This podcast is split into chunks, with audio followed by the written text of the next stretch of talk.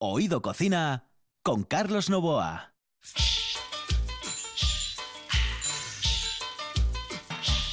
Hola, buenas noches. Estamos en Oído Cocina. Esto es RPA. Este es el programa más eh, extraño del mundo gastronómico que existe en el mundo mundial. Porque con la excusa de la gastronomía intentamos conocer a mucha gente. Y esto solo lo podemos hacer aquí, en RPA y en Oído Cocina.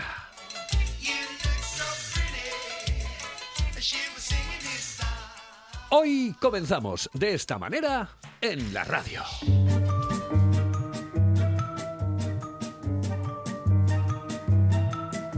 Suis le poinçonneur des lilas, le gars qu'on croise et qu'on ne regarde pas.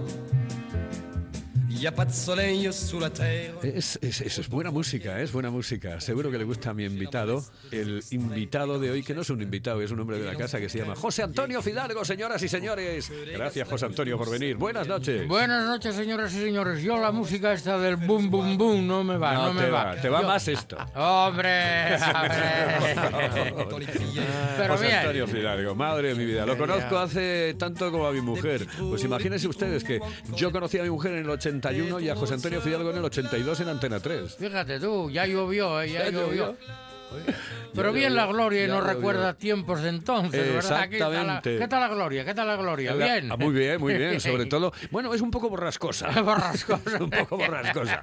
Bueno, tengo a Kenneth. Kenneth, muy buenas noches, saludos cordiales. Saludos y además, en- además con, con, Con mi- José Antonio, bueno, sí, lo puedo bueno. decir compañero, amigo y mi profesor incluso, ¿El profesor de qué? porque Fidalgo es, es, es algo, Hombre, algo Mira, tengo, tengo a- para no re- para no eh, ser yo el que hable absolutamente todo, eh, me he traído a Alejandro Fonseca para que diga quién es José Antonio Fidalgo. Buenas noches, Carlos Novoa. Ah, era, el, era la única persona que me faltaba ah, por saber que había sido alumno de José Antonio Fidalgo, Kenneth Betty.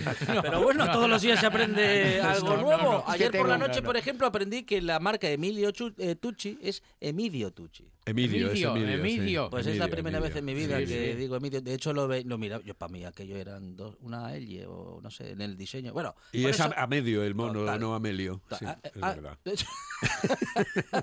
bueno, en todo caso, ¿qui- ¿quién es José Antonio Fidalgo? Bueno, pues José Antonio eso. Fidalgo es un ilustrado del país Astur, un eh, físico matemático, mm, físico-químico que ha escrito incluso eh, pues sobre física sin ser, físico, eh, ha sido profesor y es, bueno, porque los profesores nunca dejan de serlo, profesor y maestro, ¿no? De, un montón de- bueno, de, de- cuestiones de la vida, ¿no? Y también de gastronomía, claro. Está, ha estado escribiendo y lo sigue haciendo sobre ga- gastronomía en un montón de medios de comunicación, especialmente en la Nueva España. Tuviste el honor de presentarle en Colunga no hace mucho, Sí, ¿eh? señor. Hace un mes Hace- aproximadamente. Hace un mes o poco más, el Ayuntamiento de Colunga tuvo a bien reconocerle como hijo predilecto del concejo, algo que ha sucedido solamente tres veces en la historia, contando la de José Antonio Fidalgo, lo cual hace, nos hace saber, ¿no?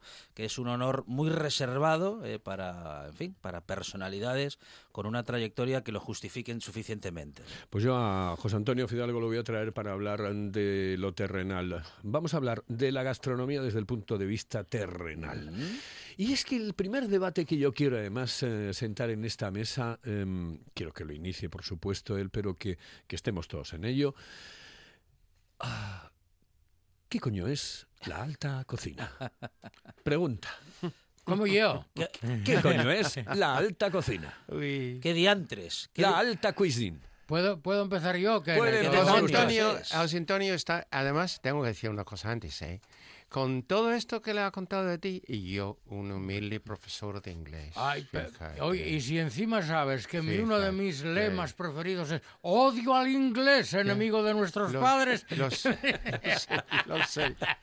Pero bueno, tú no, ¿eh? Tú no. Bueno, tú, Tú- primero, por Bueno, favor. Voy a empezar con la nueva. que- Alta cocina. Tenía yo un primo canónigo que le gustaba eh, comer que furna, furnir. Qué palabra más bonita tenemos en Asturias. Esta comida furne. Y en cierta ocasión, un constructor de Cangas de Onís le invitó a comer aquí en Asturias en un restaurante estos de la Nouvelle, se dice Nouvelle, Nouvelle Cuisine. Cuisine, Sí, señor. O sea, bueno. Y después vinieron a mi casa a tomar un cafetín y una copa y tal. El dueño de este restaurante, que ya no existe, había sido alumno mío. Eh, hombre, ¿y qué tal comisteis? Y mira el canónigo para que le había invitado, miran los dos para mí y dice el canónigo, nos reímos mucho.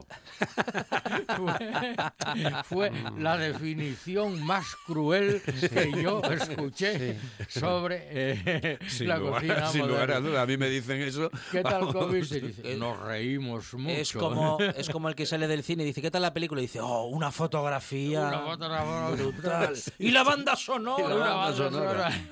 Dice, ¿qué, qué, qué tiene la nueva cocina que realmente eh, a quienes mm, nos gusta comer nos da un poco de grima? Pues no lo sé. Yo también voy a contar otra anécdota y luego que se explaye quién que es el que sabe de comida foránea. Bueno, lo de la nueva cocina en, en- en Pero- Inglaterra. No, Eh. también tengo anécdota. Ahí no muy lejos de Fish and chips. Pues, esto era un paisano de Pivierda, que es un pueblo de Colunga, que tiene mucha zuna cuando hablen. Eh, estaba malo y fue al médico. Y eh, fue al médico, bien, y dice la mujer, oye, ¿qué te mandó el médico? ¿Qué te dijo? Dijo, no, estoy fastidiado y tal. Mira, díjome que no fumara. ¿Ves? Ya te lo decía yo, no fumes, que el tabaco es malo. Que no bebiera mucho alcohol. ¿Ves? Ya te lo decía yo, que el vino no conviene. ¿Y qué te dijo? Mira, que me des, como hacen esto ahora de la cocina moderna, unos medalloninos de merluza, una ternerina blanca y muy blanda, así a la plancha. Dice, ay, fiu, como no comas fabada, que yo lo que furne en tres días muerres. ¿Eh? Entonces, es hay que comer lo que furna, lo que es, furna. Es así, José Antonio. Porque yo, mm, otro anécdoto mm, que me ocurrió hace muy pocos años, como asesor a las jornadas de setes, pues fui a la zona de Asturias y fui a, a ver un, un restaurante que había ahí, chiquitín, solo tenía ocho o nueve meses, pero era, vamos, eh, decor, decor, ¿vale? Mm. Así, los cuadros y todo impecable. bien.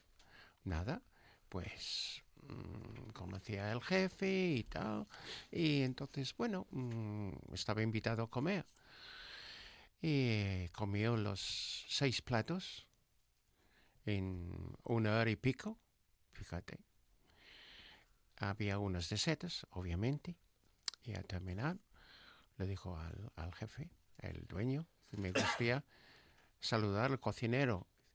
"Mm, Perdóname, Mr. Petit, no es cocinero, es chef. El chef. Sí, no es cocinero, es chef. Yo me había metido la pata. Comió yo solo aquel día en ese restaurante y cerró tres o cuatro meses después, Sí, claro. desgraciadamente, bien. Y no tengo nada contra ese tipo de cocina, pero debo admitir que, vamos, cogió el coche y estaba preparado a parar a comer un bocadillo media hora después. Este es un punto. El otro punto, que es fantástico, la alta cocina cuando está en concursos, en competición, pero cuando les traen en Gijón y en Oviedo, les traen la cuenta y cobran 70, 80 euros por persona, has comido bien, pero no has comido bien, José Antonio. Carlos. Hombre, hay una relación. Pero yo digo, ¿por qué surge la nueva cocina? ¿Porque nos estamos volviendo tontos o simplemente porque eh, tiene que existir la nueva cocina? Tiene, tiene que, yo creo que tiene que existir lo mismo que existe la nueva literatura, la nueva poesía, la- el nuevo arte de pintura. Es decir, tiene que existir siempre algo que rompa con lo establecido y abra nuevos, creo yo, ¿eh? abra nuevos caminos, nuevos senderos. Otra cosa es que eh, hayamos, digamos, mistificado eh, y sofisticado la historia de tal manera que quieren hacer una obra de arte de aquello que su objetivo fundamental es la alimentación. Claro, claro. Entonces, la alimentación, el comer, que Kenneth me, me corrija, tiene primero la satisfacción de una necesidad biológica y segundo la belleza que presupone el presentar un plato, el adornar y tal. pero el arte no puede ocultar la, la base fundamental del hecho nutritivo, creo yo. Y después hay otra historia que desde mi punto de vista es muy importante, y es que eh, es absoluta élite. Es decir, no eh, todo el mundo puede acceder a ese tipo de cocina, Desde con lo cual es única y exclusivamente para un grupo de personas Mm. que se puede permitir el lujo de pagar 100 euros por, Sí, por sí. comensal. ¿eh? Cuidado. Sí. Y esto evidentemente la aleja de lo que es eh, la vida normal. Sí. Eh, vamos. No, el, es eh, igual, igual. Mira, el sabor, el sabor. Por ejemplo, en la microgastronomía, tú lo sabes que yo funciono en eso. Y yo lo conozco, los sabores, coger una seta sin verlo, no puede tener los ojos cerrados, si es uno de los populares, ¿vale? Y le meto en la boca y lo sé qué seta es, pero no en la nueva cocina. No en la nueva cocina, porque está tan doctorado de tantas cositas que no. Bien. Yo no sé hasta qué punto la nueva cocina ha disminuido el contenido graso eh, demasiado fuerte. Una fabadona medieval, no hombre, entre la fabadona medieval y una fabada light que ya no es fabada, porque cada cosa tiene su concepto y su definición. Oiga, yo hago una fabada vegetariana. Pues mire, no, la morcilla es la morcilla y, el chorizo es el chorizo. Bien, entonces, ¿hasta qué punto predomina lo artístico, lo visual, eh, sobre lo nutritivo? Creo que se puede conseguir una síntesis de ambos factores que sin perder lo tradicional, sin perder la historia, sin perder tal, se gane en pulcritud, en belleza, en presentación, en elegancia, etcétera, etcétera. Como tantas veces decimos en la buena tarde, con esencia, presencia y potencia. Yo, jurari- yo juraría que un plato de fabada eh, bien hecho, bien puesto, con su compango, etcétera, fotografiado por una persona como Fidi Fidalgo, por ejemplo, Sí. ¿no? que lo puede eh, fotografiar perfectamente, eh, es la belleza elevada a la enésima potencia dentro de la gastronomía. Los eh, colores de la fava, del compango, del caldo, eh, es increíble. Bueno, ya lo decía. Pero increíble. Ya lo decía Forges, ¿no? Dime, dime algo bonito. Fabada. Sí, sí, sí. Sí, sí. Pero mm, saliendo un poco, sin, Sí, sí. vamos, sin contradecirte en lo Sí, que sí, no, acabas que tengo, tengo tres cositas más que no tienen nada que ver con esto. ¿eh? eh, Es elitista, evidentemente, la nueva cocina o la cocina de autor. Es elitista, lo es. Sí creo que tiene que existir porque de la mm, de esa de esos avances, de esa evolución también vive y acabará viviendo, bueno, en parte, porque una parte de esa evolución llegará también en la cocina del día a día, en muchos casos ya lo ha hecho, pero la cocina, en fin, de, de- de- de- de- de te- tecnológica es evidentemente elitista y es un producto más de los tantos que productos de lujo que tenemos en el mercado y que no están Bueno, y que es un- y dirigidos que es un negocio, y no están dirigidos al público en general, no, Y- y que no un- pretende ser masivo, no pretende serlo. Y que es un negocio, es un negocio, es un negocio. Y hay un mercado para negocio. ello, hay un mercado para ello, eso sí. Pero cuando yo tengo visitas de Madrid o de Valladolid, mm, de verdad, ellos cuando vienen a Asturias y cuando yo estoy intentando de mejorar el turismo asturiano de una forma muy humilde, pues esta gente lo que quieren es comer comida asturiana, no quiero la nueva cocina, ¿bien? Ujú, Y tenemos muy buenos restaurantes de nueva cocina aquí en Sí, sí. Asturias. Sí, sí, sí. Y, pero no tenemos que decir nada mal contra ellos. Para nada, eso es como decir algo malo de los fish and chips. hombre. Hay un No, Lo que sí, lo que- Oye, Carlos, hoy este va muy bien hoy, ¿eh? Lo vamos Sí. a tenerlo en serio hoy, porque con José Antonio aquí, además, le ha encantado una cosa, es más joven que yo. Bueno, bueno. Hombre, eh, somos, eh, de, somos de la quinta, pero yo un poco... No, no, más joven eres... No, no, no. No, no, yo, No, yo. no, no. Ah, tú ya uno, yo, todavía Sí, no. claro, Ah, Ah, ya, se entienden Yo en entre ellos. Esto es como el mus. Yo en diciembre y tú en marzo. yo en Ah, marzo, tú no, tú no, Sí. Ah, yo no. Uh, oh, Mira, oh. mira. Señores, eh, sí, sí, Ah, no, dime, dime, dime. ah, Dime no. porque iba, eh, quiero introducir, ya que hemos tocado esto, quiero ir a un tema muy concreto y además quiero saber la opinión de José Antonio Fidalgo, por supuesto, de Kenneth y de Alejandro Fonseca. Eh, es una, es algo que está muy de moda y que prácticamente nos está impregnando todas las televisiones. Los concursos, señoras y señores. ¡Otra vez! Los concursos. ¡Otra vez! Los concursos de gastronomía. Bueno, Vamos con un consejo, volvemos. De norte a sur, original, ocio y gastronomía a tu alcance. La magistral mezcla de los sabores del norte y del sur. En el número uno de la calle Argüelles de Oviedo. Pan recién horneado, recetas únicas y una variedad de tapas que te harán disfrutar de los mejores montaditos del sur. Una tosta, un pincho del norte o una tapa de buen jamón cortado a cuchillo. Profesionalidad y distinción en la hostelería en el número uno de la calle Argüelles de Oviedo. Tu tapa, tu plato, tu vino, tu cervecita bien fría en de norte a sur. Ven y verás lo que es bueno.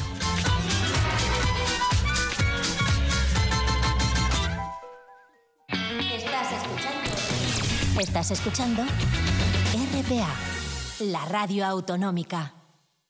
Hello, eh, señorita. ¿Sí? Excuse me. Eh, perdón. ¿Me puedo decir, por favor, dónde puedo comer el mejor cachopo? ¿Es cachopo de Asturias? Es cachopo, claro, pero el mejor de Asturias, no. El mejor de España y, y, vamos, y del mundo entero. No. En Oviedo, en el Pichote Café de la Tierra, en la Plaza Gabino Díaz Merchán. Pero mejor llame para reservar, ¿eh? Apunte. 984 28 29 27. 984 28 29 27. Oído Cocina con Carlos Novoa.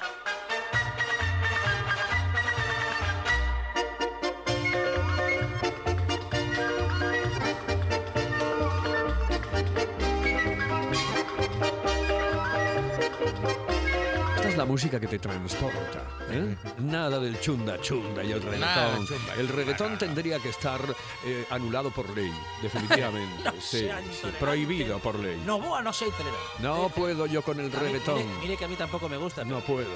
No prohibirlo por ley. No lo sé, por lo menos en, en Oviedo, en Gijón, en Sí. Avilés, en Sama, en por donde Asturias. ando yo, por donde ando yo, dice Carlos. Ah, Lobo. pero es que esto es música, por ejemplo. Mira, súbelo un poco. Está como para que vengan cuatro buenas mozas. eh, apaguemos las luces del el estudio un poco más, un poco más, porque a veces aquí podemos hacer hasta Ouija ¿eh? y ponernos a bailar. Yo estuve bailando aquí un día con Oye, Sofía. eh, sí, sí, es verdad, sí es cierto, sí, Sí, sí, es sí. cierto. Bueno, eh, José Antonio, ¿qué opinamos de los concursos de televisión? Ay, por favor. Los gastronómicos. de televisión y como decimos en y del a radio porque ahora hay concursos de recetas de, de todo y tal yo como me parecen cuando los veo que rara vez veo alguna una bueno no quiero decir o sea no me gustan no me gustan Podemos poner después un pito. dice, y lo creo que están. Mira, luego cuando promocionan, ves quién gana. La señora Tamara o no sé cuántos, Falcó y Patachín y Patachán. Ay, suéname aquello del dicho que decíamos antiguamente. Tuya, mía, cabecina y gol. No sé, no me gusta. No me... Kenneth, tú- Tongo, es un tongo. Vamos, estoy Ah. seguro que todo es tongo. Eh, y la de los niños, por favor, por favor. Si, si mi nieta entraba en uno de esos concursos, yo, vamos, mi hija, no lo voy a hablar con ella durante seis meses, seguro. Pero No me gusta. no, eso es una pena ver. Eso, a mí me encanta innovación con los niños y que están en otros ambientes y hacen cosas. Y, pero la gente cambia, la gente cambia. Es explotarlos. No, Desde mi punto de vista, de verdad, meter a los niños en esto, porque ahora los niños están en todo, ¿eh? La operación triunfo de los niños, la voz de los niños, la voz kids, la voz... Sí. Por favor, vamos, Bueno, dejemos a los niños... Son fórmulas de televisión que mm, En las que eh, vale todo, Alejandro, no, y vale que todo. reclaman, reclaman el consumo familiar, ¿no? Reclaman eh, recuperar a la familia delante de la pantalla, algo que se está perdiendo y eh, estos formatos lo que hacen justamente es captar el, eh, la atención de los niños y Mm. bueno jóvenes o preadolescentes para que se interesen por la televisión otra vez a buena cuenta de que hace ya tiempo que está cambiando ¿no? el consumo de televisión. Um, respecto de los formatos en sí, de cómo se utiliza, bueno, en fin, la figura de los niños y demás, me parece que se les um, expone a unas emociones para las que muchos no están preparados por una cuestión madurativa y se tienen que enfrentar a frustraciones, mm, bueno, en fin, de ser elegidos o no, de ser los mejores o los peores, en algo que es absolutamente relativo, que es absolutamente, en fin, eh, y que, y que podría perjudicarles emocionalmente muy mucho a una edad muy temprana. ¿Esos concursos sirven para fomentar el mundo de la gastronomía? Yo creo que no, que fomentan un poco la audiencia. Ahí Lo está, es lo que iba a poco. decir yo. Sí. Ujú. Fomentan, buscan audiencia, igual que Sálvame o similares, ¿no? Sí, sí. Pero hasta qué punto... eh, el, es que hay quien piensa, que no sé, estará de acuerdo conmigo, seguro, que la gastronomía es cocinar y hacer recetas. Mm. Y la gastronomía va mucho más allá, arrastra consigo una enorme carga de historia, de costumbrismo, de anécdotas. Si lo que menos importa es saber guisar una fabada, digo una fabada porque ahora, o digo patatas con chorizo, da lo mismo. Lo a lo mejor resulta que la historia del chorizo, porque todo el mundo cree el chorizo, el chorizo no fue chorizo hasta el descubrimiento que trajeron el pimentón y en Extremadura aprendieron a hacer, vamos, trajeron el pimiento y en Extremadura primero en aprendieron a hacer el pimentón. Y el trasvase de la cultura del pimentón desde Extremadura al norte o desde Levante al norte dio dos orígenes a guisos totalmente diferentes. La raya al ajo arriero, hecha con pimentón de Extremadura con pimentón murciano, sabe distinto. ¿Y en dónde se hace al ajo al arriero con pimentón de Murcia? Allí donde venían viajantes de para vender para el San Martín. O donde venían viajantes de Murcia que traían pimentón de Murcia y velas de cera para alumbrar a los muertos el día de los difuntos. Eso me lleva, eso me lleva, porque lo dices, es una cuestión eh, cultural, evidentemente. Nosotros en este programa hacemos precisamente eso, hacemos cultura con el mundo a través del cine, a través eh, de la literatura, a través. Siempre intentamos maridar esas cosas. Ayer, por ejemplo, pues teníamos eh, los cuadros que nos traía Lucía Falcón y que maridan, evidentemente, con el mundo de la gastronomía desde otro punto de vista. Eso me hace pensar eh, cuando mm, nos, por ejemplo, viajas. Eh, hay cosas que culturalmente desde nuestra cultura gastronómica no nos van. ¿Es lícito que digamos en un momento determinado no va con mi cultura gastronómica comerme eso? Por ejemplo, está ahora de moda el tema de los insectos. ¿Cierto es? Dicen que es parte del futuro de la gastronomía del mundo, entre otras cosas de mayor o menor importancia, porque saldrían Pero más baratos y al insectos parece siempre. exacta, sí, pero digo, es, es, es lícito decirle a alguien, lo siento, pero culturalmente, sin probarlo, simplemente, culturalmente no voy a entrar en esa historia. Ujú.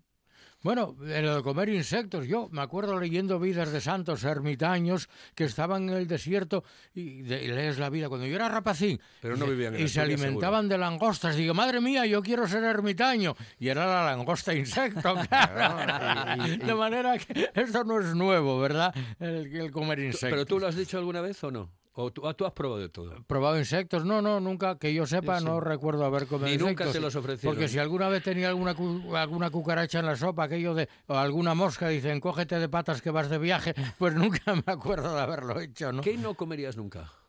Yo No lo sé, eh, no comería tantas cosas que hay por el extranjero mundo que sabe Dios, ¿no? Pero, pero yo no me niego a comer nada, ¿eh? a probar de todo. Pero yo entiendo que cada pueblo, cada nación, cada continente tiene su cultura Sí, sí. y tiene su historia de gastronomía allí. ¿Vamos a comer canguro en Villaconejar del Infante Don Fadrique? Pues no, pues no. Ahí vamos a comer un asado de cordero de cabrito lechal impresionante. Pero no comes los ojos. Si lo tengo que comer, lo como, ¿por qué no? No, no, si tengo que probarlo, sí. Yo pero, tengo- pero eso es lo que me ha pasado a mí. Yo, he comido, y los insectos también, pero con los beduinos ahí al sur, el año que estuve en Marruecos, y hace ya casi sí, 50 sí. años, y menudo lo que comían en ellos. ¿eh? Y yo tenía que comer. ¿Y por qué con no? las manos tenía que comer. Y para comer los ojos, esto era un- una cosa que era yo un privilegio, vamos, que solamente el jefe, y en este caso yo ¿Qué, no comerías, por ejemplo? Pues yo he probado casi Porque todo, José yo Antonio me dice que, en principio, que lo come todo. Yo todo, yo todo, Yo probarlo que- todo, Yo sí. creo que he probado casi todo y en este momento no puedo pensar en algo que no. Tengo cosas que no como porque no me gusta mucho, pero por ejemplo, cosas sencillas, ¿no? Em, no, no lo voy a hablar de ello, no voy a explicarlo, pero la cosa, hay cosas que no lo como porque no me apetece, pero yo creo que he comido de todo.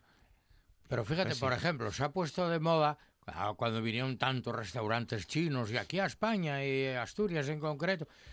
Y de- después, ya terminada la comida, un copetusín de licor de lagarto, pongo Sí, por caso. lagarto, Y las anclas de rana, que me encantan. oh, y a mí. Me y a mí, encanta. oh. Y ahora, mira, están tan a gusto, les gastan tanto en Valladolid, que ¿sabes de dónde le traen? Porque no tienen suficiente. Le Japón, traen de congelados. Vietnam.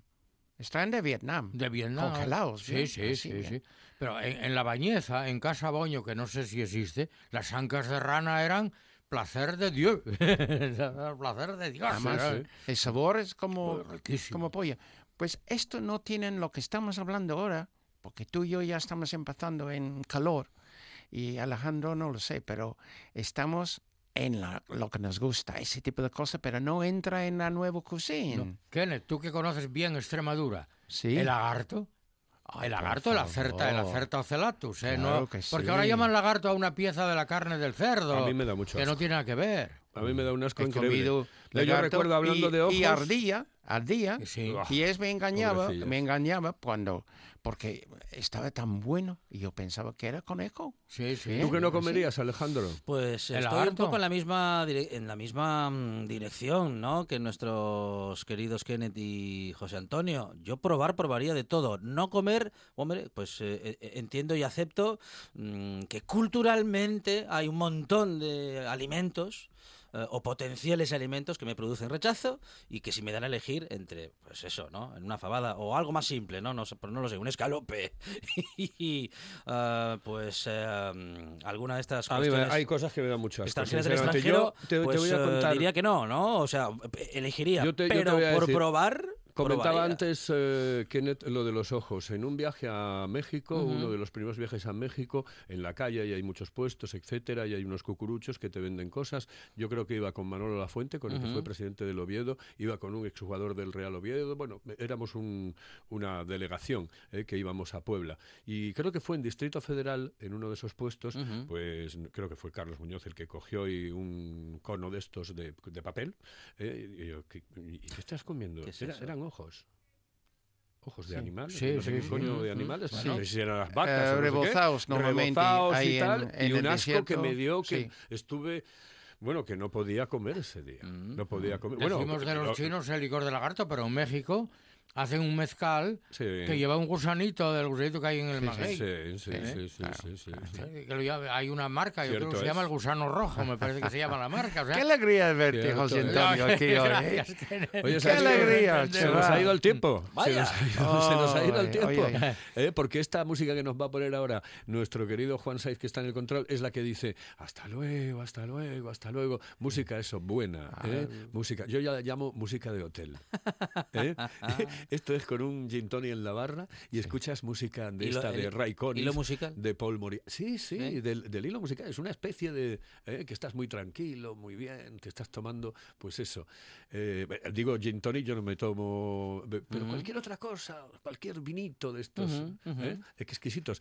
Pero bueno, como José Antonio va a venir dentro de muy poco tiempo y lo vamos a tener aquí, así que no, no, eh, José No me digas que ya acabamos. media hora, media hora, Santo cielo, media hora, media tenemos hora. tanto, tanto de decir. Ah, lo que estuvimos hablando antes, tenemos que hablar de ello también algún día. Programas. ¿Eh? La, Es buena, que- la buena tarde, pero la tarde entera, ¿verdad? La semana que viene o la próxima semana.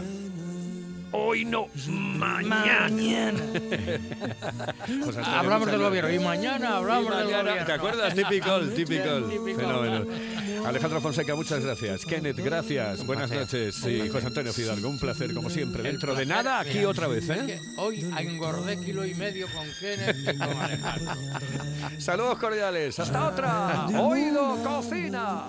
Quand j'ai perdu son amour, et moi, pauvre diable, je l'aime toujours.